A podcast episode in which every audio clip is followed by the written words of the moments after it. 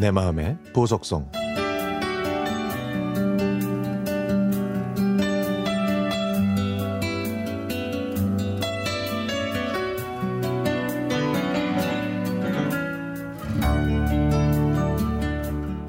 우리나라가 IMF에 구제금융을 신청한 1997년 당시 40대 중반이었던 저는 창업을 한 지 2년도 안 됐을 때였습니다.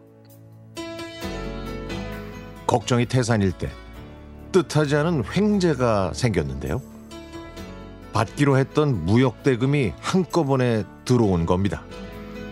소위 말하는 환차익을 본 거죠.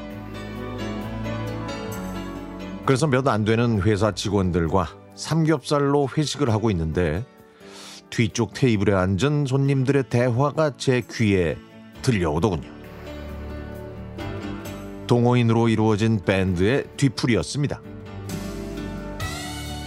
저는 호기심을 이기지 못하고 오지랖을 떨었죠. 혹시요, 저 도 좀 낄 수 없을까요? 어, 악기 다룰 줄 아세요? 아주 대학 다닐 때 통기타 좀 쳤습니다.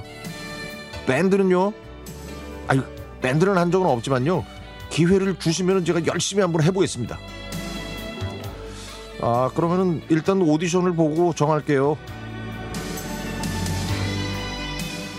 저는 집에 오자마자 어디에 뒀는지 기억도 안 나는 기타를 찾아서 학창 시절에 즐겨 불렀던 비틀즈의 Be를 연습했습니다. 그리고 며칠 후에 그 사람들을 다시 만나서 오디션을 봤는데 다행히 합격할 수 있었죠. 그런데 그 밴드에는 이미 기타가 두 명, 그리고 드럼, 베이스로 구성된 4인조 그룹이었는데 제가 들어가면 기타만 무려 3명이 돼서 조금 어색했습니다. 그리고 리더는 저에게 악기를 장만해야 한다고 하길래 무엇을 사면 되는지 알려달라고 했더니 일렉트릭 기타 말고 건반을 사라고 하더군요. 저는 건반을 칠 줄도 모르고 뭘 사야 될지도 모른다고 했더니 악기는 자기들이 고를 테니까 그냥 돈만 지불해 달라고 했습니다. 그래서 당시에 최고가의 신세사이저를 사고 밴드의 구성원이 됐죠. 그동안 많은 멤버들이 왔다가 떠나갔지만 저는 25년 동안 밴드 활동을 이어왔더니 제 나이가 벌써 70이 됐네요. 그래서 멤버들이 칠순 파티를 해주겠다고 했지만 저는 요즘 누가 칠순 잔치를 하냐고 하면서 완강히 거절했습니다. 그런데도 멤버들이 친분 있는 몇 팀과 함께 일방적으로 결정해버린 바람에 할 수 없이 칠순 잔치를 하기로 했네요.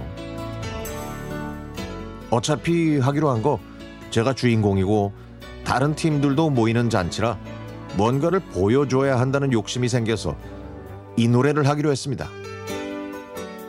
기타가 돋보여서 도전해보고 싶은 곡이었거든요. 저는 열심히 노력해서 그 곡을 불렀고 기타도 꽤 잘 친다는 얘기까지 들었습니다.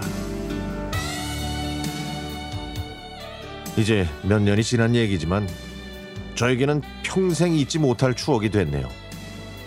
함께 놀아주고 박수도 쳐주고 지금까지 활동을 하고 있는 딕시 밴드, 맘마미아 밴드, 판타지아 밴드 모두 고맙고 사랑합니다.